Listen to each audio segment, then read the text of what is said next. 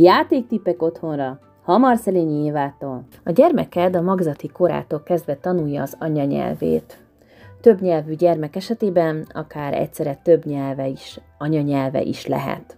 Születése után hangokkal teli világban megtanulja megfigyelni a nyelv jellegzetes jegyeit, kommunikáció alapvető elemeit.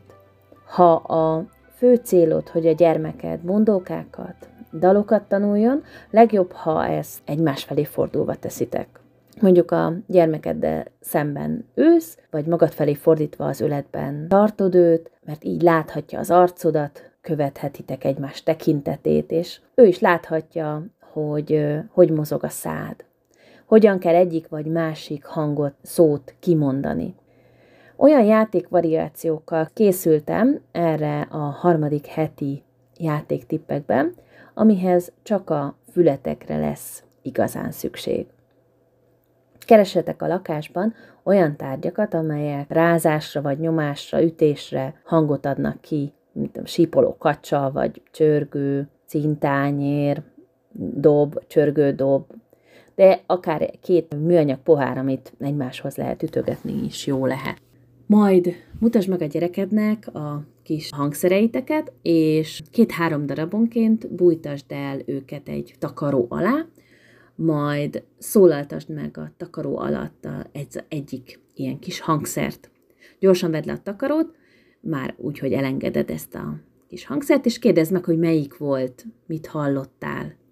Ha ránéz, ha megfogja, akkor dicsérd meg, hallgassátok meg közösen is megint a, annak a hangját, vagy ő is megszólaltathatja. Ha esetleg túl nehéz lenne ez a játék még, akkor csak egy-egy játékot vegyél a kezedbe, egy jobba a, mondjuk a kacsát, balba a csörgőt, nyújtsd ki oldalra a kezedet, az egyiket szólaltasd meg, lehetőség szerint úgy, hogy nem mozgatod hozzá a kezedet, de, de valamennyire azért a, az új végek mozognak, és hogyha már ránéz, ha abba az irányba fordul, már akkor biztos lehetsz arról, hogy ügyesen oda nézett, meghallotta, tudja, hogy valamelyik megszólalt. Ezután ugyanezt a műveletet úgy csináld meg, hogy magad mögé teszed a kezedet, maradjon ugyanaz a két tárgya kezedben, és megint szólaltasd meg, utána pedig tedd magad elé, és kérdezd meg tőle, hogy melyiket hallottad.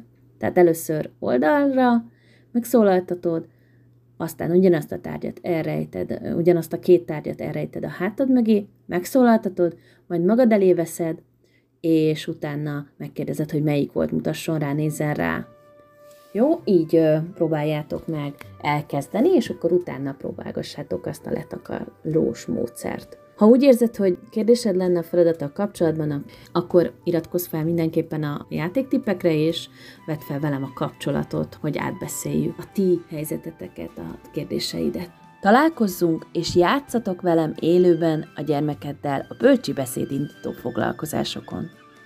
Hogy ne maradj le a heti játéktipjeimről, hasznos beszédindítós anyagaimról, iratkozz fel hozzám a Szelényi Anya Akadémia oldalán keresztül is, sőt, most figyelj, ha feliratkozol, azonnal kapsz egy mini beszédindító játékcsomagot is ajándékba.